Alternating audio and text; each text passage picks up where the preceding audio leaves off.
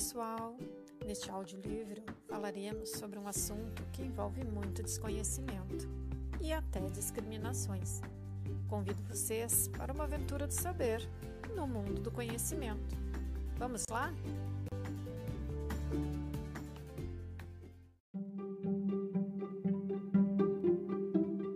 Mãe! O que foi, Laura? Tem um coleguinha novo na minha turma. Ele chegou hoje. Que legal, filha! E qual o nome dele?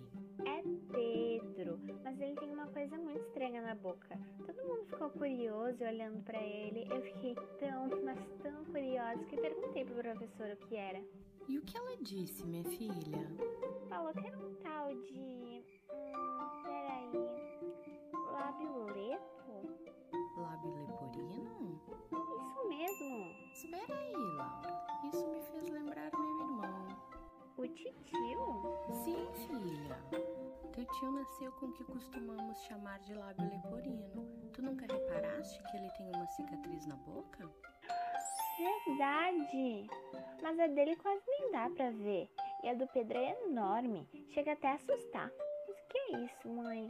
O que é lábio leporino? Olha lá, Laura. Tua avó está chegando. Ela vivenciou isso com teu tio e pode explicar melhor que eu.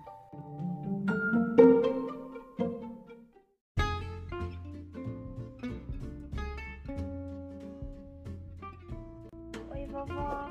Tudo bem? O que é lábio leporino?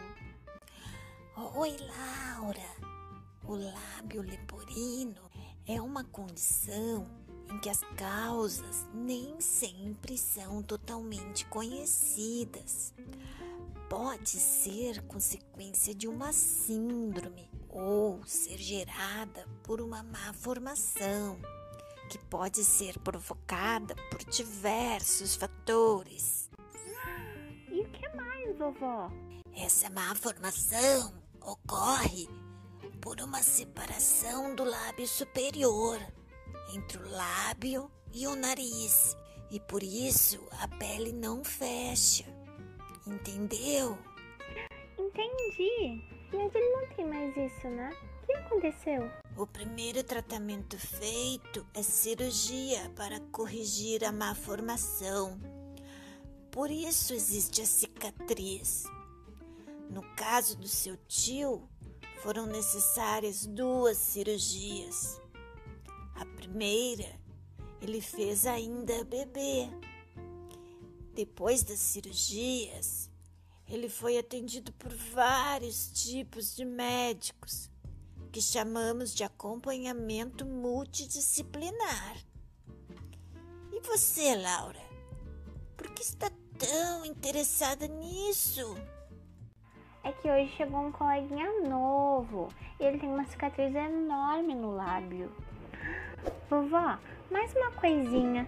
E como tratavam o titio na escola?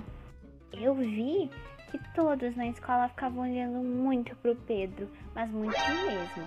Alguns colegas até começaram a fazer piadinhas, sabe? Eu até me senti mal por ele.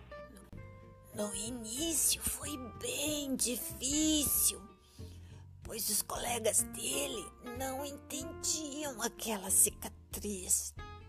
E ele até acabou se isolando um pouco na época e precisou da ajuda de um psicólogo. Que triste, vovó. Sim, isso é muito triste. Todas as pessoas devem ser respeitadas e bem tratadas. Não importa sua fisionomia ou seu jeito de ser.